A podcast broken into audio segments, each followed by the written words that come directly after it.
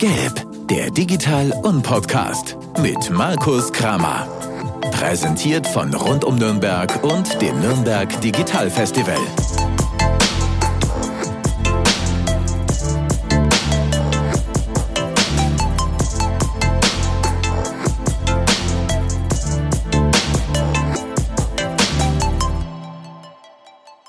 Ich sage Servus und herzlich willkommen zu einer weiteren Ausgabe des Gelb-Podcasts. Heute ist einer der, der ersten Mitglieder des Festivals bei mir. Er ist Geschäftsführer der Agentur Tollwerk hier in Nürnberg. Yoshi Kupal ist heute mein Gast. Hallo Yoshi. Hallo Markus, schön, dass ich da sein darf. Sehr gerne. Ähm, Joshi, wir haben ganz viele spannende Themen heute. Wir wollen über äh, dich, wir wollen über Tollwerk und über Barrierefreiheit sprechen, über deine Veranstaltungen. Aber bevor wir einsteigen, magst du dich vielleicht mal kurz unseren Hörern vorstellen? Aber klar. Also, mein Name ist Joshi Kufal. Ich bin in Nürnberg geboren, bin jetzt äh, 47 Jahre alt, bald und habe ursprünglich mal hier an der Kunstakademie Innenarchitektur studiert, bevor ich dann vor 20, 21 Jahren im Jahr 2000 meine kleine Agentur gegründet habe, Tollwerk. Sind damals angetreten als Full-Service-Agentur, wie man das so um die Zeit eben gerne gemacht hat und haben uns seit da bis heute weiterentwickelt, machen nach wie vor ein bisschen Print, aber vor allem 80, 90 Prozent äh, Websites, haben da im Laufe der Jahre so den einen oder anderen Schwerpunkt gehabt, haben viel ähm, im mobilen Bereich gearbeitet, sehr früh und jetzt seit also schon lange, aber seit vier, fünf, sechs Jahren so richtig hauptamtlich äh, im Bereich Barrierefreiheit, alles was digitale Barrierefreiheit angeht. Ich selber habe die meisten meiste Zeit als ähm, irgendwo zwischen Designer, Programmierer und natürlich auch ähm, als Unternehmer gearbeitet und kann, glaube ich, ganz vielen Bereichen so ein bisschen was beitragen. Und jetzt die letzten Jahre speziell als äh, Berater, Prüfer äh, und solche Dinge. Okay. Stark. Wie kommt man als, wenn man, wenn man eine Agentur gründet und sozusagen eine Full-Service-Agentur gründet, ähm, wie kamst du der Spezialisierung auf das Thema Barrierefreiheit? Das ist ja ein, ein Weg, der jetzt vielleicht ja für wenige vorgezeichnet ist, aber wie seid ihr an, zu, zu dieser Spezialisierung gekommen oder euch dazu gekommen, ähm, euch mit dem Thema intensiv auseinanderzusetzen? Das ist wirklich eine ganz gute Frage, die ich unterm Strich nicht beantworten kann, muss ich ganz ehrlich sagen. Ähm, ich, also erstmal ist es so, wir kommen aus einer Zeit, oder ich komme aus einer Zeit, ich weiß nicht, wie es mit dir ist, Markus, aber ähm, Ende der 90er Jahre oder Mitte der 90er Jahre angefangen, Websites zu machen und damals gab es keine Frameworks, keine, also war, ich bin sozusagen mit HTML und CSS und JavaScript 1.1 groß geworden so, mhm. und habe mehr oder weniger angefangen, ähm, ganz am Boden mit, mit, dem, mit den elementaren Bausteinen irgendwie Web zu machen. Und das ist natürlich im Laufe der Jahre, dann kam irgendwie PHP und Datenbanken und weiß nicht was dazu. Aber ähm, was wir, was ich nie gemacht habe, nicht weil ich mich aus Prinzip dagegen wehre, sondern ich bin einfach nie dazu gekommen, ist irgendwo in diese Framework-Welt einzusteigen. Also ich bin, ich habe nur ganz oberflächlich Ahnung von React, Angular oder wie das ganze Zeugs heißt, sondern wir sind immer eher so äh, ich sage immer, wir machen Bodenkampf. Ja, das ist ähm, und von der Basis ich, weg, okay. Ich, ich glaube, wenn man in dem Bereich arbeitet, dann kommt man irgendwann zwangsläufig, da ist man immer so recht nah an der Essenz dran. Und Barrierefreiheit ist für mich Essenz. Das ist, das ist wirklich unterste Schicht, ähm, sinnvoller Aufbau von Webinhalten. Ähm, und ich glaube, da, da ist man zwangsläufig irgendwie da. Das heißt, das spielt schon immer eine wichtige Rolle, auf dem Gebiet zu arbeiten, dass wir so richtig bewusst und, und auch öffentlich irgendwie an das Thema rangegangen sind. Da hat sogar tatsächlich die Webweek ein kleines bisschen Anteil daran. Ähm, das heißt, wir werden da wahrscheinlich später noch drauf kommen, aber wir waren seit 2013 wirklich intensiv in die Webweek irgendwie mit eingebunden. Ähm, und das hat für uns in der Agentur auch so eine kleine Evolution ausgelöst, die Webweek. Und das hängt schon ein bisschen zusammen. Also ich kann dir die Frage unterm Strich nicht wirklich beantworten, weil ich mich nicht erinnere und weil es eher ein schleifender Prozess war. Es war nicht so eine Entscheidung, yes, jetzt machen wir Barrierefreiheit. Okay. Ähm, lass uns, glaube ich, bevor wir, bevor wir weitersprechen, mal ein paar Begriffe zurechtrücken. Also Ähm, Stichwort Barrierefreiheit, Barrierekommunikation, inklusives Design. Ähm, also welche Bereiche umfasst dieses Thema Accessibility überhaupt oder was, was gibt's da drin? Dass wir das vielleicht einmal ganz kurz sortieren, äh, bevor, wir, bevor wir weitersprechen. Wenn das äh, in einem kurzen Rahmen möglich ist. Du forderst mich, forderst mich ganz schön heraus, da war ich ja? nicht drauf vorbereitet, aber ich kann das, kann das schon äh, liefern. Ähm, naja, erstmal, vielleicht sollten wir für die Zuhörerinnen und Zuhörer kurz definieren, was man unter Barrierefreiheit überhaupt versteht. Sehr gerne. Ähm, mhm. Mal so ganz aus dem Alltag gesprochen, ähm, und zwar aus dem baulichen Bereich, weil das wahrscheinlich den meisten noch ähm, am ehesten ein Begriff ist. Ähm, ihr könnt euch alle vorstellen, jemand, der mit dem Rollstuhl unterwegs ist, hat ein Problem mit Stufen ähm, und einen Eingang, der keine Treppen hat, sondern eben beispielsweise eine Rampe oder einen Fahrstuhl, den kann man als barrierefrei betrachten. Das heißt, eine Barriere ist im Endeffekt Endeffekt was, was jemanden davon abhält, irgendwas zu nutzen. Hm? Und das gibt es im baulichen Bereich und es gibt es natürlich genauso auch ähm, im digitalen Bereich. Das heißt, wenn ich jetzt mit einer Website zu tun habe, dann kann es passieren, dass diese Website in irgendwelchen Aspekten Nutzerinnen und Nutzer davon ausschließt oder dabei behindert, sie ordentlich zu verwenden. Und das kann natürlich sowohl sein, ähnlich wie jetzt das Beispiel, was ich gebracht habe mit dem Rollstuhlfahrer oder der Rollstuhlfahrerin, kann es jemand sein, der grundsätzlich ähm, mit einer Behinderung ähm, zu tun hat, beispielsweise jemand, der nicht gut sehen kann oder der andere motorische, wahrnehmungstechnische Einschränkungen hat oder kognitive Einschränkungen, also alles, was Verständnis und Lesen zum Beispiel zu tun hat. Ähm, da kann ich, wenn ich Fehler mache im digitalen Bereich, kann ich solche Menschen aus Versehen oder absichtlich ausschließen von der Nutzung von solchen Medien. Und ähm, solche Barrieren zu vermeiden. Das ist sozusagen der Bereich, den man mit digitaler Barrierefreiheit ähm, bezeichnet. Vielleicht mhm. muss man ganz kurz dazu sagen, Barrieren sind menschengemacht, eigentlich immer. Wenn wir mhm. über Websites sprechen, HTML, CSS und so weiter, muss man sagen, das ist alles von Haus aus zu 100 Prozent barrierefrei. Ähm, die erste Webseite, die Tim Berners-Lee vor 30 Jahren gemacht hat, ist immer noch online, funktioniert immer noch, ist responsiv und 100 Prozent barrierefrei. Überhaupt kein Problem. Barrieren machen wir, deswegen ist es ein bisschen albern, dass wir uns dann hinterher hinstellen und sagen, jetzt müssen wir nochmal viel Zeit und Aufwand betreiben, um diese Barrieren wieder rauszubauen. Das ist eigentlich Quatsch. Ähm, wir müssten eigentlich nur verhindern, diese Barrieren überhaupt erstmal aufzubauen. Mhm. Sondern was wir machen im Bereich Barrierefreiheit ist, wir schauen, dass wir Websites so einladend und inklusiv und gut nutzbar wie möglich ähm, gestalten. Das heißt, das sind einmal ähm, designtechnische äh, Kniffe oder Dinge, auf die man achten muss. Wir haben mal Farben, Kontraste, Layout, solche Sachen spielen da eine Rolle. Gute Nutzbarkeit im Allgemeinen. Dann gibt es ganz, ganz viele technische Aspekte, die man beachten kann. Also wer schon mal den Begriff Semantik gehört hat, also die Bedeutungsebene, die hinter so einer Website steckt im Quellcode, sowas muss man gut im Griff haben, kann es noch ein bisschen weiterdenken und sagen, alles, was mit Übertragung zu tun hat, also auch ein langsames Internet ist eine Barriere oder, ähm, weiß ich nicht, äh, sagen wir mal, schlechte Geräteausstattung kann auch eine Barriere sein. Also das kann man sehr, sehr weit äh, denken. Dann gibt's äh, inhaltliche Barrieren, das heißt, alles, was da draußen im Internet unterwegs ist, soll ja für jeden zugänglich sein. Jetzt, wenn ich Bilder da reinstelle und jemand kommt, der nicht gut sehen kann, dann hat er von diesem Bild erstmal wenig. Ähm, der hat nur dann was von dem Bild, wenn das Bild eine Textalternative hat. Und das gleiche gibt's auch für Videos und für Audio. Ähm, beispielsweise ein Video ohne Untertitel ist für jemanden, der äh, nicht hören kann, möglicherweise einfach nicht zugänglich. Und zum Schluss, und das sind immer so die, so die Kategorie, die ich eigentlich am wichtigsten finde und die ganz am Anfang kommen müsste, es gibt vor allem organisatorische Barrieren. Das ist nämlich größtes Problem im Augenblick noch, nämlich dass viel zu wenig Bewusstsein über diese Thematik da draußen ist, dass Barrierefreiheit äh, nicht erkannt wird, nicht bekannt ist, nicht priorisiert wird, nicht budgetiert wird, in Projekten einfach nicht vorgesehen wird und deswegen einfach nicht stattfindet. Und da ist noch viel, viel zu wenig äh, Sensibilität da draußen da.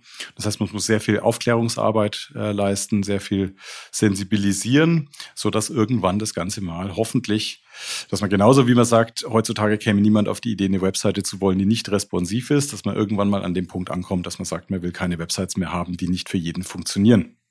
Das ist eigentlich so ein bisschen das Ziel, wo wir hinwollen. Das heißt, wir kümmern uns um all diese Aspekte, von denen ich gerade erzählt habe, also Design, Technik, äh, inhaltliche und natürlich organisatorische ähm, Dinge, die wir bearbeiten. Und übrigens nicht nur Websites, sondern auch PDFs fallen mit in, diese, in dieses Gebiet rein, also Dokumente. Ja, auch digitale Inhalte, ja. Digitale okay. Dokumente ja. ne, und alles, was so angeht. Das ist so der Bereich, in dem wir zu tun haben. Und ähm, vielleicht noch eine ganz wichtige Sache. Ich habe vorhin Menschen mit Behinderungen ähm, erwähnt. Aber das sind längst nicht die einzigen, die von Barrierefreiheit profitieren, sondern wenn wir mal kurz drüber nachdenken. Markus, ähm, ich verrate hier hoffentlich kein Geheimnis, aber Markus hat eine Brille auf. Ich habe auch eine, habe sie gerade nicht, nicht dabei und nicht auf. Aber ähm, das sind assistive Technologien, die letzten Endes Einschränkungen kompensieren, die wir zwei haben und wahrscheinlich noch eine oder anderen. Und wenn wir mal kurz drüber nachdenken, wir werden alle irgendwann älter und wir sind alle irgendwann von Einschränkungen betroffen. Das heißt, das Thema Barrierefreiheit ist längst nicht nur was, für Menschen, die offensichtlich behindert sind, sondern auch jeden von uns früher oder später in irgendeiner Lebenssituation. Also es ist ein Thema, das flächig, das ist ein breiten Thema, muss ein breiten Thema eigentlich sein. Also es ist keine Nischenkiste, sondern ähm, eigentlich müssten wir uns alle ständig damit beschäftigen, finde ich persönlich. Mhm. Ähm, dann versuchen wir doch dafür ein bisschen Sensibilität, ein bisschen äh, Bewusstsein zu schaffen. Jetzt komme ich persönlich aus der Webentwicklung. Ähm, was ist denn so der, der, der gängige Prozess an der Stelle? Also normalerweise, wenn man jetzt von einer Webseite spricht oder ich möchte mir eine Webseite bauen lassen, dann gehe ich zu einer Agentur, äh, beauftrage die inhaltlich, beauftrage die in puncto Design. Was ist denn der Punkt, an dem man an das Thema Barrierefreiheit denken muss und vor allem, wer sollte das tun oder wie sieht so ein, so ein optimaler äh, Prozess aus?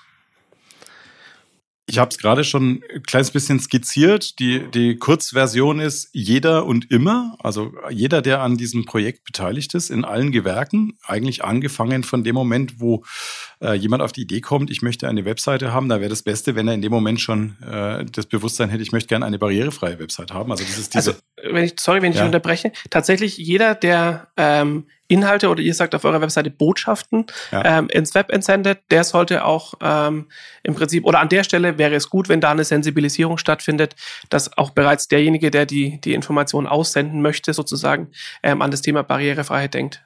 Genau, okay. also der Auftraggeber, sage ich jetzt mal, oder derjenige, der, ne, der, der sozusagen Anbieter sein möchte von irgendwelchen Inhalten.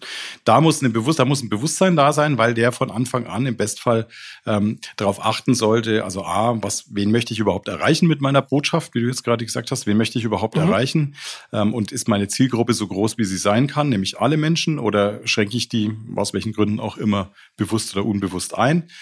Und dann gehe ich natürlich normalerweise als jemand, der eine Webseite haben will, außer ich kann sie selber machen, gehe ich auf die Suche nach, äh, nach Anbietern, die mir dabei helfen können. Das können jetzt mehrere Anbieter sein, vielleicht einer sein, fängt vielleicht mit einem Konzept an oder es gibt irgendwann eine Designphase dazu oder es werden technische Entscheidungen getroffen, ich verwende irgendwelche Systeme, ich, ich setze einfach irgendwie mein, mein Ziel dabei um.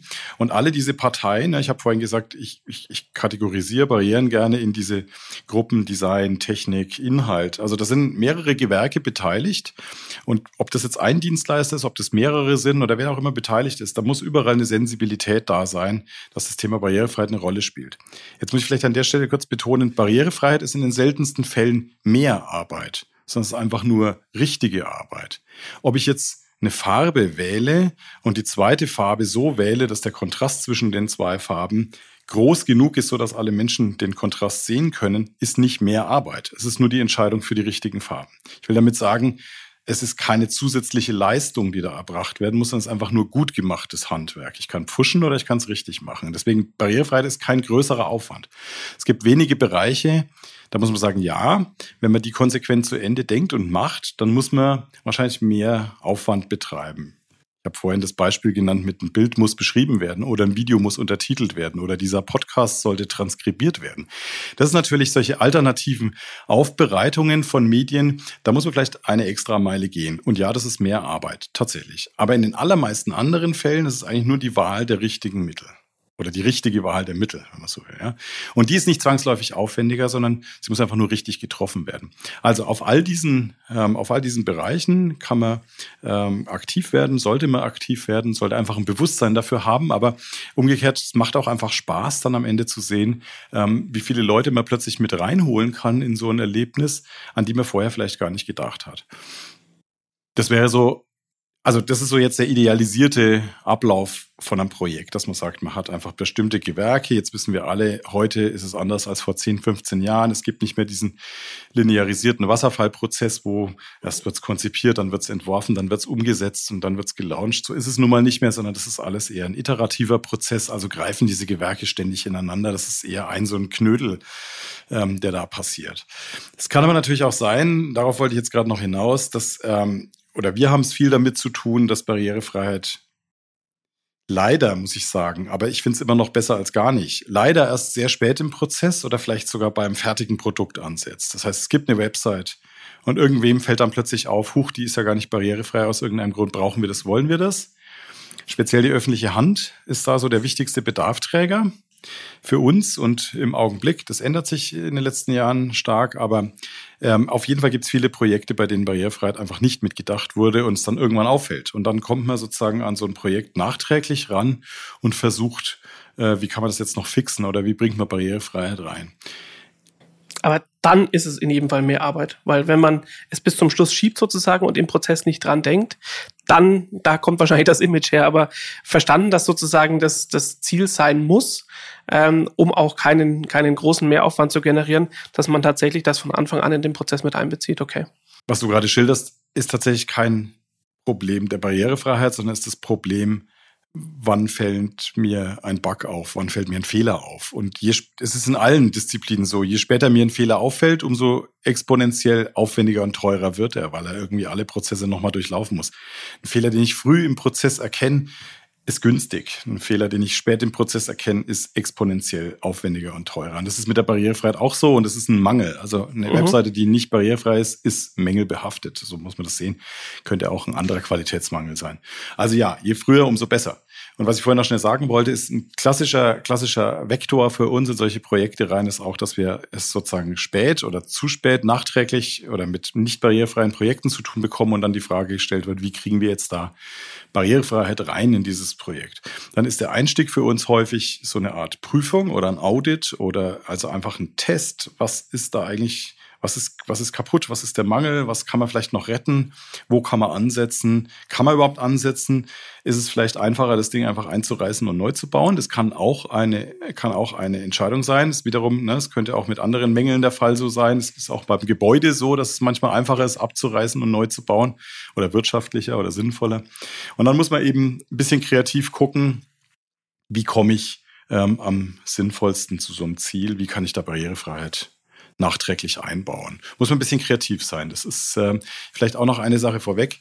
Äh, es gibt bis heute meines Wissens nach keinen ernst zu nehmen oder ich, eine Sache weiß ich, aber es gibt wenig ähm, Ausbildungsangebote, die das, ähm, die das, den Themenkomplex Barrierefreiheit ähm, mit eingebaut haben. Das heißt, die meisten Spezialistinnen und Spezialisten, die es da draußen gibt, sind Autodidakten und äh, machen das seit vielen Jahren, 10, 20 Jahren, weil es einfach nach wie vor ähm, nicht gelehrt wird. Also es ist einfach viel experimentieren, viel Erfahrung sammeln durch ganz, ganz kleine Schritte. Und es ist auch von daher ähm, die Nische, also die Nische der Expertinnen und Experten in dem Gebiet oder diese, dieser, dieser Markt ist noch extrem klein. Das ist sehr schade. Und im Augenblick wird der ganze Markt komplett überrannt mit Anforderungen, was mit der öffentlichen Hand zu tun hat. Du hast vorhin so die Augen so hochgezogen, Augenbrauen. Äh, vielleicht fragst du da in die Richtung auch noch was, aber das ist, äh, das ist jedenfalls so die, das ist so im Augenblick, es gibt so ein bisschen Boom da, beziehungsweise so ein unfreiwilliger Boom, weil die Gesetzeslage sich verschiebt. Aber wenn du was fragen ich, willst, dann. Ich glaube, da, ja, können wir gleich noch drüber sprechen. Ähm, zwei Fragen dazu. Erstens, ähm, du hast gerade schon das Thema äh, öffentliche Hand oder Projekte, die äh, von öffentlichen Behörden, von, keine Ahnung, öffentlichen Einrichtungen ähm, ins Leben gerufen werden. Wer muss denn Stand jetzt ähm, sich tatsächlich um Barrierefreiheit auf seinen eigenen Webauftritten, Internetangeboten kümmern und wer muss es noch nicht? Dass das Selbstverständnis ein anderes sein sollte und wir da hinkommen müssen, da bin ich bei dir. Aber rein, du sagst, es verändert sich gerade sehr viel. Ähm, wie ist denn da der, der Status quo, beziehungsweise wo, wo muss man, wo kann man und sollte, sollten tut man überall wahrscheinlich. Ich versuche mich kurz zu fassen, ich kann da lange drüber reden. Ähm, die Kurzform ist, es gibt in Deutschland seit 2002 ein Gesetz, Barrierefreie Informationstechnikverordnung heißt es, BITV abgekürzt. Ähm, und die BITV hat von 2002 bis, glaube 2016 nur und ausschließlich die Bundesverwaltungsebene dazu verpflichtet, barrierefreie Angebote zu haben. Aber immerhin schon mal die. Das heißt, alles, was alle Ämter, die mit Bundesvorne anfangen, mussten schon immer barrierefrei sein. Seit 2016, da wurde die BitV novelliert, ist das Ganze runtergerutscht auf die Länder- und kommunale Ebene. Das heißt, heute muss alles, was öffentliche Hand ist, ähm, bis hin zur Stadt, Verwaltung, Schulen, Universitäten, Bibliotheken, Schwimmbäder, alles, was öffentlich getragen ist, muss barrierefreie digitale Angebote haben. Das heißt, Website, alles, was an digitalen Dokumenten veröffentlicht wird und so weiter. Ähm, diese novellierte BitV gilt jetzt seit 2016 und sie ist dann in mehreren Etappen und mit mehreren Fristen eingeführt worden. Die letzte Frist wird jetzt in diesem Juni, ich glaube am 23. verstreichen. Das ist die letzte von mehreren gestaffelten Fristen. Und dann müssen sogar auch äh, mobile Anwendungen von der öffentlichen Hand barrierefrei sein. Letzten Herbst 23. September war so die wichtige, wichtigste letzte Frist. Ähm, die hat, äh, oder seit da müssen auch alte Websites barrierefrei nachgerüstet worden sein. Also mit anderen Worten, jetzt sind wir an dem Punkt, wo die öffentliche Hand komplett bis auf alle Ebenen durch barrierefrei sein muss. Wer im Augenblick noch nicht betroffen ist, ist die Privatwirtschaft. Aber die sollte sich nicht zu lange die Hände reiben. Es gibt nämlich schon was Neues in der Pipeline, nämlich der European Accessibility Act ist letztes Jahr verabschiedet worden. Es wird sogar ausnahmsweise erwartet, dass Deutschland schon in diesem Juli ein Gesetz dazu vorlegt, hätte theoretisch bis 2025 Zeit. Wird aber tatsächlich, also es war noch nie, dass Deutschland vorne dran war mit irgendwas, aber da ist es tatsächlich mal, kommt soweit. Und 2025 spätestens ist es soweit, dass bestimmte privatwirtschaftliche Branchen auch barrierefrei sein müssen. Ähm, da gehören längst nicht alle dazu, also keine Panik in dem Sinn jetzt erstmal, aber bestimmte Bereiche, beispielsweise Banken müssen barrierefrei sein und zwar nicht nur äh, im digitalen Website-mäßigen Bereich, sondern auch äh, Geldautomaten. Also Oder bei allen Interaktionsmöglichkeiten, Aha. sozusagen Apps. Mhm. Und ähm, ich glaube, es gibt noch so eine schwammige Formulierung, dass äh, alle das ist jetzt mal, sind meine Worte, aber alle Unternehmen mit einem gesteigerten öffentlichen Interesse oder einer gesteigerten öffentlichen Schnittstelle, zum Beispiel Verkehrsbetriebe und so weiter, mhm. ähm, dass die barrierefrei sein müssen. Mit anderen Worten, das ganze Thema rutscht zunehmend in die Privatwirtschaft rein und es ist davon auszugehen, dass das dann auch nicht der letzte Schritt war, sondern dass das irgendwann mal vielleicht sogar wirklich bei jedem von uns ankommt. Ähm, kleiner Vergleich vielleicht, wer sich erinnert, 2018 war die große Panik mit der Datenschutzgrundverordnung. Ähm, diese BitV-Novelle, von der ich vorhin gesprochen habe, die kam im Windschatten, das war nur zwei, drei Monate später. Der Vorgang ist exakt derselbe. Also auch da gab es wieder diese Fristen. Auch da haben wieder alle dann irgendwie am, am Tag X die Arme hochgerissen und gesagt, oh, davon wussten wir nichts und auf einmal müssen wir und so weiter. Äh, alles Stuss natürlich. Da, da waren äh, jahrelang war das angekündigt, die Fristen waren da und es hat sich nur wieder keiner drum gekümmert bis zum Schluss, aber es ist genau das Gleiche. Das heißt, das Ganze wird wirklich ernst. Das wird zunehmend ernst, mal unabhängig von diesem ähm, moralisch-ethischen Aspekt, den du vorhin schon angesprochen mhm. hast. Ja, also ich möchte, ich, ich, ich glaube, jeder von uns kann sich damit identifizieren, dass wir inklusiv sein wollen und dass wir inklusive Angebote da draußen haben wollen. Und allein schon von daher ähm, soll es eigentlich selbstverständlich sein, dass man sich mit dem Thema befasst. Also wenn man schon nicht freiwillig tut, das Gesetz wird einen früher oder später dazu zwingen. Deswegen kann ich nur immer Werbung dafür machen, kann sagen, ähm, alle, die sich mit Inhalte herstellen, entwerfen, konzipieren beschäftigen, sollten sich wirklich so schnell wie möglich auch mit diesem Thema beschäftigen und man hat dann die Nase dann ein bisschen vorne, vielleicht, wenn es wirklich dann drauf ankommt. Auch wenn es jetzt noch nicht vielleicht der Fall ist für jeden von uns. Okay, ähm, du hast gerade schon, schon richtig festgestellt, dass in unserer Branche es viele Autodidakten gibt, es viele gibt, die sich das selbst beigebracht haben oder es Themen sind, die jetzt aktuell werden. Wenn ich mich mit dem Thema beschäftigen möchte, wo gehe ich hin? Wo kriege ich Informationen? Oder wie, wie näher ich mich dem Thema? Das ist wirklich eine schwierige Frage. Also ich sage das jetzt nicht ganz ohne, ohne Sarkasmus auch. Ähm, wir haben ähm, einerseits die Situation, dass die wirklichen Expertinnen und Experten in dem Gebiet tatsächlich rar sind. Also ich spreche jetzt da von, sagen wir mal, vielleicht 100 bis 200 Spezialistinnen in Deutschland. Wenn man sich so mal kurz vorstellt, wie viele JavaScript-Entwickler da draußen sind oder Menschen, die sagen, ich bin React-Entwickler, Entwickler, ja, mhm. dann sind, ist das kein Vergleich so in der Skala. Ja, das heißt, wir haben echt eine extrem schmale Nische und ich meine jetzt auch wirklich Leute, die fundierte Kenntnis haben und und auch flexibel mit Situationen umgehen können. Ich muss vielleicht auch noch was zu dem Thema Testen sagen. Es ist gar nicht so einfach. Also es gehört wirklich viel Erfahrung dazu. Man muss äh, muss ich da schon ein bisschen mit auseinandergesetzt haben. Also einerseits ist diese Nische tatsächlich noch sehr klein und diese 100 Leute aufzutreiben, das ist manchmal gar nicht so einfach, vor allem deswegen, weil, und das ist so ein bisschen unsere Not zurzeit durch diese große Nachfrage, die entsteht, weil sich die Gesetze verändert haben und weil auf einmal die Nachfrage bei der öffentlichen Hand steigt und vielleicht sogar in anderen Branchen auch schon steigt, ist die Nachfrage extrem groß. Und überall, wo Nachfrage ist, strömen dann auch ganz viele Anbieter auf den Markt, die da irgendwie ein schnelles Geschäft wittern. Und das heißt, wir haben im Augenblick, wir haben es mit so einer Verklärung zu tun. Es kommen immer mehr Anbieter auf den Markt, die sagen, sie machen Barrierefreiheit, die erstaunlich günstig sind und ich will jetzt da nicht jedem, also ich kann da, will da kein pauschales Urteil abgeben, aber in vielen Fällen kann man dann hinterher auch rausfinden, warum die so günstig waren, weil die Qualität eben nicht unbedingt immer passt. Und das ist tatsächlich ganz, ganz schwer jetzt für jemanden, der da unbedarft drauf losgeht und Google aufmacht und sich einfach mal versucht, da rein zu recherchieren, bei jemandem zu landen, der einem das Blaue vom Himmel runter verspricht, aber tatsächlich nicht wirklich viel Ahnung hat. Das ist im Augenblick die große Gefahr. Und da jetzt zu den Richtigen zu gelangen, ist echt eine Herausforderung. Ich gebe das zu. Ich, na, wir sind damit beschäftigt, uns natürlich ein gutes, eine gute Reputation aufzubauen und uns irgendwie sichtbar zu machen und, und äh, zu versuchen, irgendwie auch ähm, in Gesprächen mit einer guten Arbeit ähm, auf uns aufmerksam zu machen, aber es ist tatsächlich keine einfache Nummer, das muss man auch sagen. Und wenn du jetzt so fragst, was sind Anlaufstellen oder wo kann man sich hinwenden, ähm, ich kann zwei, drei Tipps insofern geben ich, ohne dass ich jetzt da Werbung machen will, aber ich bin, ich bin quasi Prüfer in einem Prüfverbund. Dieser Prüfverbund ist ein loser Zusammenschluss von einzelnen Agenturen in Deutschland. Ähm, Prüfstellen nennen wir uns. Wir führen ein bestimmtes Testverfahren durch. Wir sind 20, 30 Prüfstellen im Augenblick. Und von diesen 20, 30 Prüfstellen kann ich sagen, die wissen, wovon sie reden. Das, also diese Prüfer und Prüferinnen, die wir da sind im Prüfverbund, das sind die gehören auf jeden Fall zu diesen Spezialisten, von denen ich vorhin gesprochen habe.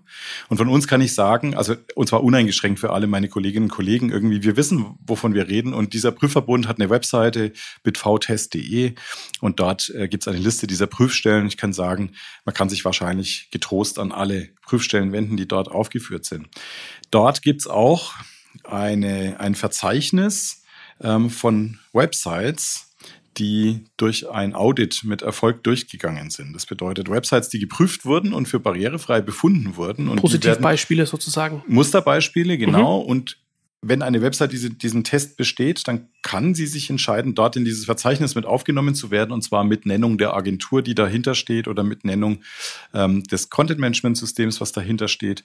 Das heißt, man kann auch dorthin gehen und so ein bisschen wie in der Galerie sich umgucken, wer hat denn solche barrierenfreien Websites produziert und sollte möglicherweise auch dort fündig werden. Dann, ne? Wenn eine Agentur mit ihrer Websites geschafft hat, dorthin zu kommen, dann kann man davon ausgehen, dass mindestens diese eine Website wirklich auch barrierefrei war, weil sie wurde getestet und ähm, mit konform äh, durchgelassen. Wie heißt dieser Prüfverbund? Wie findet man den? Also dieses Prüfverfahren heißt BitV-Test. Okay. Und die Website heißt bitvtest.de und der Prüfverbund ist der äh, BIC, heißt barrierefrei informieren und kommunizieren, BIC BitV-Test Prüfverbund. Das ist alles ein bisschen sperrig, ist auch, ist auch, äh, ist, ist, ein, ist ein getragenes Ding. Das heißt, es ist, also das Verfahren ist jetzt fast 20 Jahre alt, ist mal irgendwann mit Bundesmitteln entwickelt worden und ist so ein bisschen, hat ein kleines bisschen öffentlichen Anstrich, aber de facto ist es keine öffentliche oder es ist nicht die eine Autorität oder so, sondern es ist auch nur eines von vielen Prüfverfahren, aber es ist ein sehr altes und sehr renommiertes und etabliertes und deswegen ist es auch so, hat, hat einen ganz guten Stand eigentlich.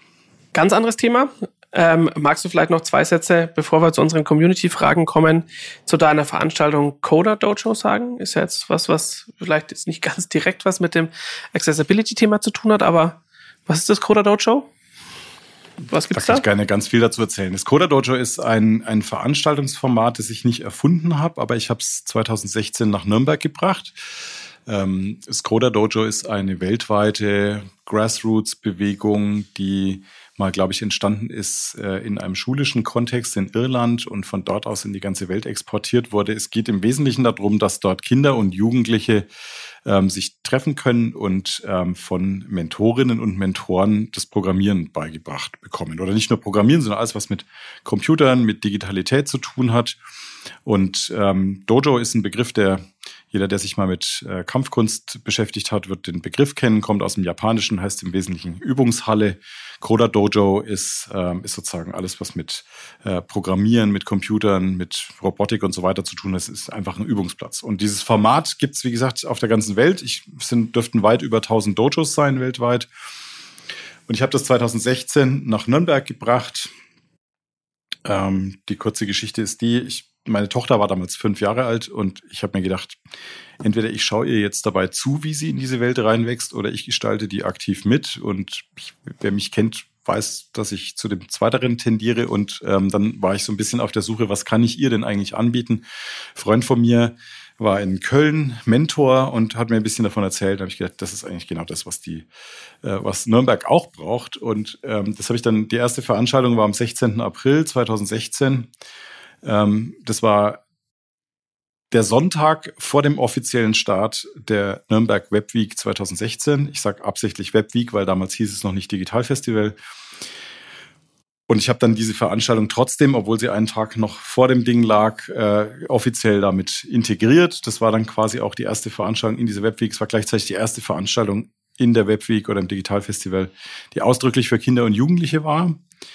Wer die Webweg oder das Festival dann noch weiter verfolgt hat, weiß, dass es inzwischen einen ganzen Track dafür gibt und ein, ein große, großes Angebot für Kinder und Jugendliche. Aber das war damals tatsächlich so ein bisschen die, die Leuchtturmveranstaltung, die das so eingeläutet hat. Und das Coda Dojo war ähm, ich mache das nicht alleine, das muss ich dazu sagen. Wir sind ein Team von 20 oder über 20 Mentorinnen und Mentoren, die das ehrenamtlich macht. Das ist immer einen ganzen Tag lang, alle sechs Wochen treffen wir uns. Ist jetzt natürlich in Corona-Zeiten hat das alles extrem gelitten und wir haben, wenn überhaupt, dann nur noch digital, also online gemacht jetzt die letzten ähm, Male. Aber das Ganze war auch von Anfang an tatsächlich ein Erfolgsding. Also wir haben, wir waren also das ist phänomenal. Wir haben irgendwann nach dem ersten Jahr, da war das noch so ein bisschen ähm, alles improvisiert. Dann haben wir einen Verein gegründet, das ist jetzt seit 2017 vom Verein getragen.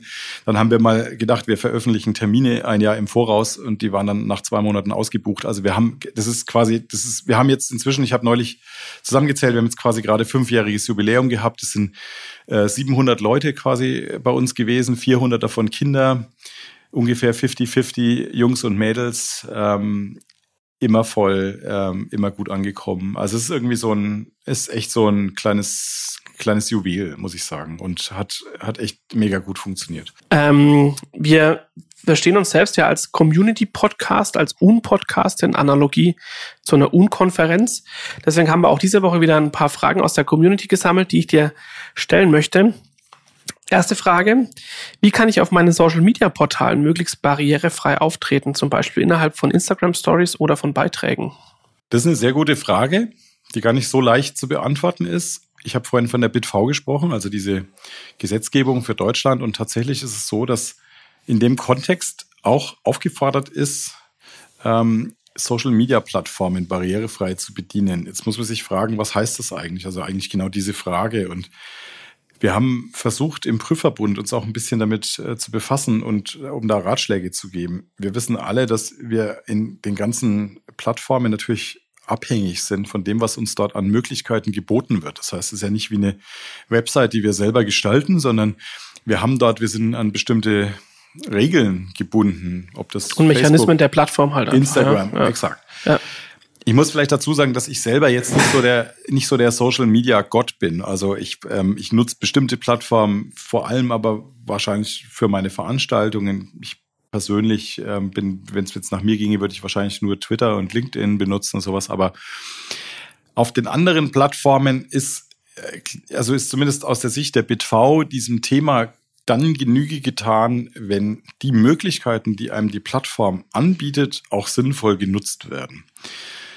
Das heißt, ich kann natürlich von Facebook oder von, äh, von Instagram nicht erwarten, dass die genau dieselben Möglichkeiten anbieten, wie ich das auf einer eigenen Website habe. Aber beispielsweise, und das ist dann was, was ich auch nutzen soll, wenn es mir angeboten wird, beispielsweise ähm, alle Plattformen, sage ich jetzt mal so ein bisschen verallgemeinern, weil die haben mittlerweile sich gegenseitig natürlich auch eingeholt. Alle Plattformen bieten an, ähm, Bildbeschreibungen mit anzugeben. Das heißt, ich kann überall mein Foto veröffentlichen und ich kann dann, ähm, ich spreche jetzt nicht von den Texten, die ich dazu noch schreiben kann, sondern ich spreche davon, dass alle Fotos ähm, zusätzlich eine alternative Beschreibung bekommen können, die ist nicht sichtbar. Die ist nur sichtbar für Menschen, die das Foto nicht sehen können. Oder zum Beispiel Suchmaschinen. Das ist mir übrigens ein Thema, mit dem er ganz gut, also wenn ihr ein Argument braucht, wie ihr Barrierefreiheit verkaufen könnt, ja. Alles, was für Barrierefreiheit gut ist, ist in der Regel auch für SEO gut. Also wenn die SEO-Keule zieht, dann ähm, zieht die. Hauptsache, es wird barrierefrei. Zurück zu den Social Media Plattformen. Dort kann ich in der Regel bei allen Plattformen inzwischen zum Beispiel eine Alternativbeschreibung zum Bild angeben. Ähm, die ist dann nicht sichtbar, aber die ist im Quellcode und jemand, der mit einem Screenreader, das heißt Vorlesesoftware beispielsweise, diese Plattform benutzt, bekommt die vorgelesen. Es kann sein, dass einzelne Plattformen, ähm, dass die das nicht standardmäßig anbieten, sondern dass man es erst aktivieren muss, aber ich glaube, es geht mittlerweile überall. Und dann gibt es auch so ein paar Tricks drumherum. Ich sag mal zwei, drei noch. Angenommen, man hat sowas nicht zur Verfügung oder bei Videos kann man sowas in der Regel nicht machen, dann schreibt einfach eine kurze Beschreibung des Inhalts mit in den Text dazu. Ja, das ist, ist auch legitim, ist nicht so ganz so optimal, aber es funktioniert. Schreibt einfach dazu, denkt an Menschen, die es vielleicht nicht sehen können. Andere Geschichte ist beispielsweise Untertitel bei Videos. Ihr wisst, ihr kennt die Situation jetzt. Ähm, viele Menschen schauen Videos an und sitzen dabei in der U-Bahn oder sind vielleicht irgendwo, wo sie gerade den Ton nicht anmachen können. Das ist also nicht nur der Gehörlose, der von den Untertiteln profitiert, sondern einfach jeder, der den Ton gerade nicht anmachen kann. Sorgt dafür, oder wenn es die Plattformen nicht von alleine machen, dass eben einfach der Inhalt auch nochmal textlich mit rüberkommt. Und dann habe ich zum Schluss noch so einen kleinen Tipp, das ist auch sehr populär, aber auch mal nur so kurz zum Nachdenken. Ähm, ich habe gerade von Screenreadern gesprochen, also Software, die Bildschirminhalte vorliest. Wird benutzt von Menschen, die nicht sehen können, Menschen, die schlecht sehen können, Menschen, die vielleicht Verständnisprobleme haben und einfach Inhalte besser verstehen, wenn sie sie hören, als, als dass sie lesen oder weil sie einfach Probleme mit dem Lesen haben. Und so ein Screenreader versucht wirklich fast alles vorzulesen, was ihm in die Finger kommt. Unter anderem auch Emojis. Und wenn ihr jetzt äh, auf die schlaue Idee kommt, in eurem Social Media Profil, in euren Profilnamen lustige Emojis mit reinzumachen, oder? Weil ja mal irgendwie lateinische Buchstaben sind ja irgendwie out, also man muss da irgendwie möglichst viel Klimbim noch mit dabei haben. Denkt bitte kurz dran, dass ein Screenreader vor jedem Content, den ihr da postet, euren Benutzernamen vorliest. Und wenn der Benutzernamen lustige Emojis hat, dann haben die Emojis alle Namen und die werden alle vorgelesen. Mit anderen Worten, bis der Screenreader bei eurem Content angekommen ist, hat er erstmal euren Namen vorgelesen und eure Benutzer sind euch eingeschlafen oder sind durchgedreht, weil sie irgendwie erstmal zig Emojis. Das sind so kleine Tipps, die kann man alle beachten. Also mit anderen Worten, reizt die Möglichkeiten, die, ähm, die die Plattformen anbieten, reizt die auch wirklich aus. Und denkt einfach immer, wenn ihr Content schreibt, denkt immer darüber nach. Es, es sind nicht alle so unversehrt, wie ihr das vielleicht seid. Vielleicht hören sie schlecht, vielleicht sehen sie schlecht, vielleicht und so weiter und so weiter.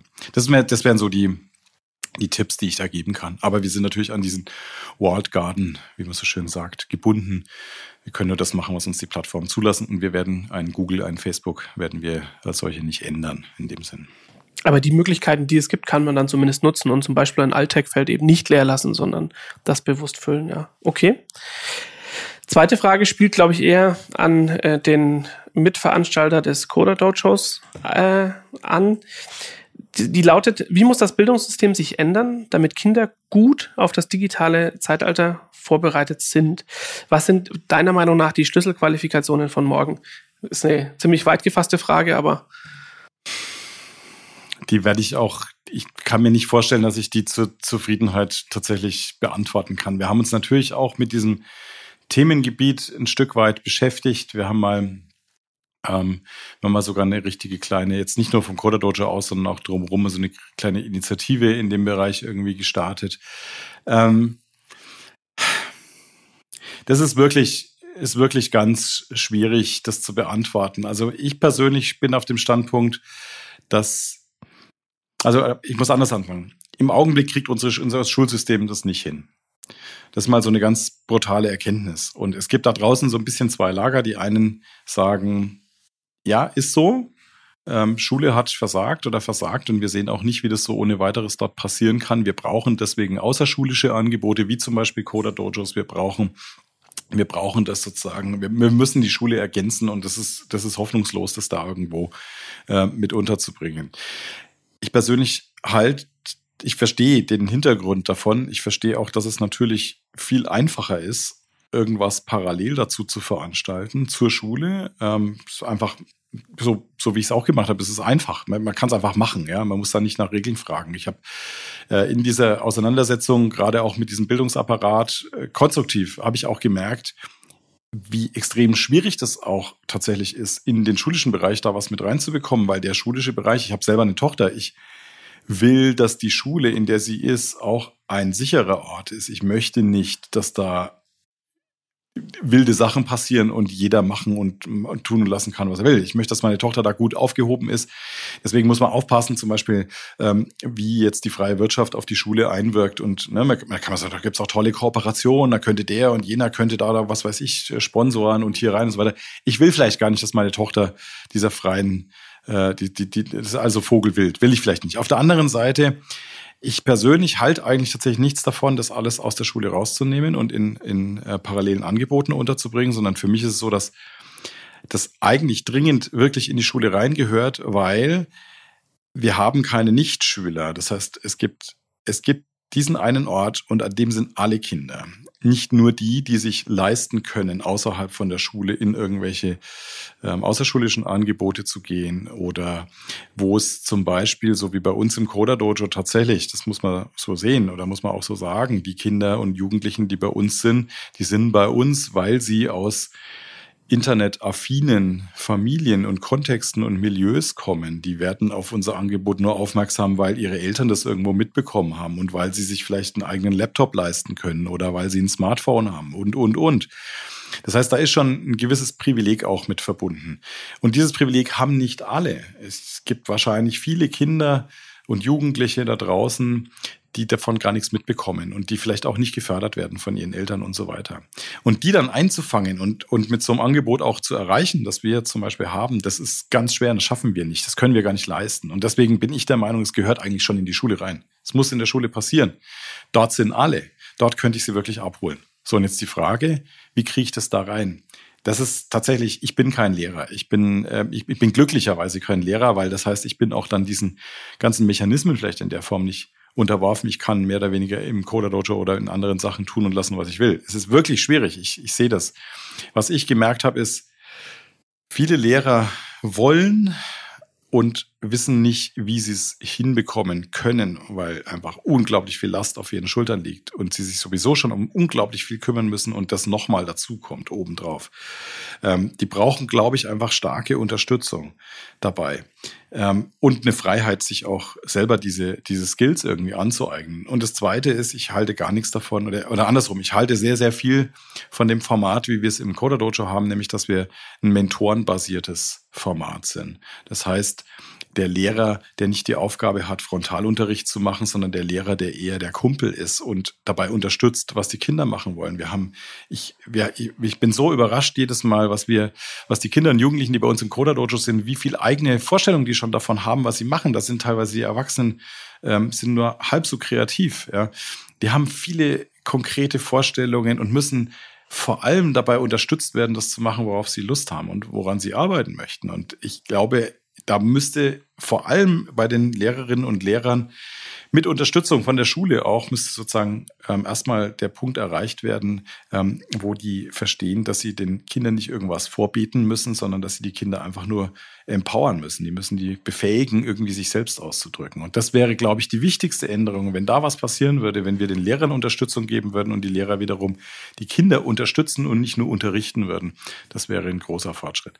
Aber ich sagte ja, ich kann die Frage wahrscheinlich nicht hundertprozentig zufriedenstellend beantworten. Das, Dafür äh, war es jetzt auch ein bisschen, bisschen weit gefasst. Ähm, aber ich verstehe, äh, dass, dass das, und da bin ich bei dir, dass das in das Bildungssystem irgendwie mit integriert werden muss, weil es nicht für alle Kinder da draußen leistbar ist, das nebenher zu machen. Was ist aber ganz, wenn wir vielleicht nochmal ganz konkret drüber sprechen, was sind die Schlüsselqualifikationen? Also die zweite Frage war, was sind die Schlüsselqualifikationen von morgen? Ist es sozusagen, so gerade hast du gesagt, dass es im Prinzip die Neugierde ist, sich mit Themen zu beschäftigen und das Empowerment zu erfahren, das auch zu können? Ähm, aber was sind denn für die, für die digital, für eine digitale Gesellschaft die Schlüsselqualifikationen? Ist es tatsächlich das, dass jeder das Programmieren lernt, wie im Coder Dojo? Oder was ist so die, die, der, der Kernskill, den wir der nächsten Generation mitgeben müssen, dass sie sich in der digitalen Welt zurechtfinden? Auch wieder eine recht weit gefasste Frage, aber vielleicht ähm, an der Stelle ein bisschen spitz nachgefragt. Ja, du magst mich ärgern, ich mag gibst, gibst keine Ruhe. Ähm, ich kann aber, ich gehe jetzt mal konkret, also da erstmal, da steckt natürlich viel Meinung auch jetzt mit drin. Völlig das klar. Ist, das auch ist von me mir. meine persönliche Perspektive, was ich jetzt äußere. Das andere, ich gehe konkret darauf ein, und das ist eine ganz gute Vorlage, die du mir da lieferst, ob jeder programmieren lernen muss. Ähm, nein. Also, das sage ich jetzt und programmiere seit 25 Jahren. Ähm, Programmieren ist nicht ist nicht die Kunst, bin ich der Meinung. Ich glaube, was, ähm, was die unterliegende Schicht ist äh, im Programmieren und auch in allen anderen oder in vielen anderen Dingen, die jetzt wir, die wir im Coder Dojo machen oder die man da machen kann, ist abstrahieren, ist das Zerlegen von Problemen in Teilprobleme und ist das Auseinandernehmen von komplexen Situationen und einfache Situationen draus zu machen. Letzten Endes, Markus, du programmierst, ich programmiere, am Ende schreiben wir if und else und es ist irgendwie eigentlich, also unter der Haube ist da, ist da irgendwie ganz, es ist primitiv, dabei, was, ja. ist primitiv, was wir machen. Aber die eigentliche Kunst ist ja, ein komplexes Problem zu nehmen, das kann eine Berechnung sein oder das ist irgendein gesellschaftliches Problem und, und zu gucken und es zu zerlegen und zu sagen, so, wo sind, wo sind die Teile, die ich irgendwie einzeln bearbeiten kann ähm, und an denen ich dann experimentieren kann. Also abstrahieren ist für mich eigentlich, ist die wichtigste Grundlage fürs Programmieren. Und Programmieren ist dann schon ein, es ist eine Antwort darauf oder ist eine Anwendung davon. Ähm, es kann aber auch was ganz anderes sein. Ich, ähm, ich, ich mache ein ganz, ganz kurzes Beispiel. Im Coder Dojo machen viele Kinder Filme. Ähm, das hat mit Programmieren als solches nichts zu tun. Aber für mich ist eigentlich das Ziel genauso erreicht, ähm, wenn Sie Programm schreiben, also wenn Sie sich überlegen, ich möchte irgendwas ausdrücken, wie drücke ich jetzt das aus? Ich habe eine, ich habe eine Message, ich habe eine Botschaft und dann dann machen die, dann machen die wie ein kleines Storyboard, dann denken die sich eine Geschichte aus und wollen damit irgendwas transportieren und überlegen sich Szene für Szene ähm, und wollen dann am Ende irgendwo so die Message rüberbringen. Und auch das ist was Programmiertes, wenn du so willst. Ja, das ist auch ein abstraktes Problem, anders ausgedrückt. Und das ist auch eine Anwendung. Deswegen meine Antwort, nein. Also Programmieren ist eine Möglichkeit und das kann jeder machen, dem es liegt. Es gibt ganz viele andere Möglichkeiten auch, aber unten drunter ist immer irgendwo so dieses Zerlegen von, von Themen, von Aufgaben, von Problemen. Das Problem klingt so dramatisch, aber es ist halt von Aufgaben in kleine Aufgaben, die ich machen kann. Ähm, mega Schlüsselqualifikation sehe ich auf jeden Fall. Und dann gibt's noch so andere Sachen, die spielen jetzt damit rein, nämlich experimentieren und auch den Mut, also mutig sein überhaupt, Mut haben und mal experimentieren, ähm, auch mal scheitern. Jetzt kommst du nachher mit dem Fail-Thema, ich weiß, es hat ist keine Anspielung darauf, aber ähm, also solche Dinge, ja, irgendwie in dieser iterativ arbeiten und ähm, einfach mal einfach mal spielen und spielerisch an Sachen rangehen. Das glaube ich sind tatsächlich wichtige ähm, wichtige Schlüsselqualifikationen. Ähm, keine Anspielung, aber eine sehr gute Überleitung, ja. Letzter Block in unserem Podcast ist ja immer das Thema Fehlerkultur, ist immer das Thema Fails, weil wir, nicht weil wir die Leute mit der Nase draufstupsen wollen, sondern ähm, eher, ähm, um, um zu zeigen, dass Scheitern auch manchmal zum Prozess gehören kann und gehören sollte und dass man in der Regel immer was draus lernen kann. Ähm, von daher, Yoshi, direkte Frage an dich. Was war der größte Fail in deiner Karriere oder in deinem beruflichen Wirken? Und was hast du natürlich auch daraus gelernt, ja, oder lernen können? So. Ich war, auch ich war ja auf diese Frage vorbereitet und ähm, ich habe gehofft, dass wir keine Zeit mehr dafür haben. Ich hab, ähm, wir haben keine, wir sind weit drüber, aber ja, dennoch. Ähm, das ist gut, dann kann ich mich kurz fassen. Nein, also ähm, ich habe folgendes, ich habe darüber nachgedacht. Ich, hab, ich war auf der Suche nach epochalen Fails. Ähm, epochale Fails, da wollen jetzt vermutlich die meisten ähm, hören, was ein grober Fehlschlag war. Meistens ist das irgendwas Unternehmerisches oder was Wirtschaftliches oder irgendwie sowas. Ich habe ähm, die Folgen vorher gehört, ich habe die Fragen und die Antworten dazu gehört. Viele Dinge gingen irgendwo in so eine wirtschaftliche Richtung oder da war irgendwie, da ist ein Auftrag geplatzt. Äh, ich muss ganz ehrlich sagen, so einen epischen Fail wie der Benno vieles beispielsweise. War auch, ja, vieles war auch Mindset-Themen, dass man sagt, okay, ja, ähm, ich ähm, war, ja, aber so, so, so einen epischen Fail. Ich muss ganz ehrlich sagen, ich, da ist mir keiner in den Sinn gekommen. Wir hatten natürlich auch, also wenn ich, ich beziehe das jetzt mal auf mich und meine Unternehmung und mein Team und was wir so gemacht haben. Mhm. Es gab natürlich auch Situationen, wo wir uns vergaloppiert haben als ähm, als Team, als Unternehmen, wo ähm, also eine Sache, ich gehe gar nicht ins Detail, aber da hatten wir uns ähm, zusammen mit einer befreundeten Agentur lange, lange, lange auf einen bestimmten Job eingestellt, der kommen sollten. Und wir haben ein halbes Jahr lang irgendwie alle anderen Jobs abgelehnt und alles reserviert. Und kurzum, der Job kam nicht zustande. Und das war fatal weil wir natürlich in eine große Notlage gekommen sind. Dadurch, wir haben, wir haben quasi dann noch zugewartet. Das Vertrauen war 100 Prozent und wir waren sicher, das kommt. Und am Ende waren irgendwie Reserven aufgebraucht. Auftrag kam nicht. Äh, wir hatten alles andere abgelehnt und hat uns in eine große Krise gestürzt. Verstehe ich. Ist letzten Endes natürlich ein Managementfehler von mir. Ich habe nicht früh genug ähm, die Alarmglocken gehört oder wollte da nicht drauf reagieren. Aber was ich eigentlich sagen will, ich, ich, im Nachhinein sehe ich das nicht als Fail. Das ist ähm, natürlich habe ich ein Learning. Ich, da ist klar, versuche ich irgendwie das nochmal anders. Aber eigentlich, ich habe diese, ich, ich, ich glaube, ich habe diese Wahrnehmung nicht, dass da, dass wir grob was falsch gemacht hätten oder sowas. Das ist irgendwie, also das ist in meinem Kopf jedenfalls nicht hängen geblieben ich, als ich drüber nachgedacht habe, was willst du jetzt hören und kann ich auch sowas Episches bieten? Ich, ich fürchte nein, also nicht in der Form. Und ich, ich habe festgestellt, was mich eigentlich viel mehr beschäftigt, sind die Fails, die ich deswegen als Fail sehe, weil wir sie nicht gemacht haben über die Jahre. Ähm, weil wir weil wir einfach vielleicht nicht mutig genug waren oder weil wir nicht früh genug an irgendwas gedacht haben oder weil wir Sachen gemacht haben, bei denen ich will jetzt nicht sagen, von uns erwartet wurde, dass wir sie so machen, sondern einfach jeder macht sie so, also machen wir sie auch so. Und vielleicht einfach äh, viel zu spät nach Jahren erst drüber nachgedacht, so vielleicht kann man es einfach mal anders machen. So, das sind für mich eigentlich eher so die Fails, die die Fails sind, weil sie nie passiert sind. Also ähm, und davon gibt's wahrscheinlich unendlich viele und das sind auch keine keine so epischen Dinge, die dann irgendwie so wo hinterher, also oh, das war ja krass falsch irgendwie, sondern wo ich mich eigentlich hinterher frage, warum haben wir es nicht vor zehn Jahren schon so gemacht? Beispiel, wir haben ich bin jetzt seit ein paar Jahren bin ich großer Fan davon, ähm, dass wir unsere Arbeit, unsere ganze Leistung ähm, bepreisen nicht nach Stunden. Ich finde das ein total endliches System. Das ist, das macht keinen Sinn, ähm, Arbeit nach Stunden äh, zu verrechnen und anzubieten, sondern eigentlich müssen wir darauf achten, welchen Wert erzeugen wir da draußen und ähm, was bedeutet es eigentlich, was wir tun und wie viel Sinn stiften wir damit und danach muss es eigentlich bemessen werden. Und der Fail ist, warum haben wir das nicht seit 20 Jahren gemacht, ähm, sondern erst jetzt. Ähm, und solche Dinge, das ist tatsächlich das, was mich beschäftigt und wo ich eher so die Fails sehe.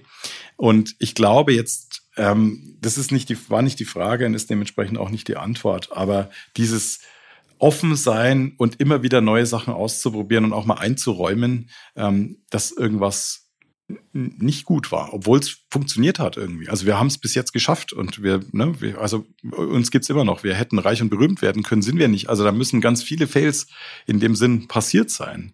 Ähm, aber tatsächlich, das ist nichts, für mich sind, sind irgendwie die kleinen Dinge tatsächlich viel, viel wichtiger und aussagekräftiger. Und da irgendwie offen zu sein und auch, wir machen gerade so eine Transformation durch als Unternehmen und da auch nach 20 Jahren noch die Offenheit dafür zu haben und nicht schon irgendwie an die Rente zu denken, das ist für mich tatsächlich wichtig. Und Fail wäre es, jetzt stehen zu bleiben. Das, ähm, das ist tatsächlich das, ich, weiß, es ist nicht die Antwort, die du hören wolltest, aber an dem Punkt bin ich angekommen, als ich mich mit der Frage beschäftigt habe, die du mir vorher ja schon angekündigt hast. Es ist ja durchaus auch eine interessante Perspektive zu sagen, dass es ein Fail war, Dinge nicht getan zu haben. Von daher, also ja, äh, auch danke dafür und danke, dass du das, das mit uns an der Stelle so geteilt hast.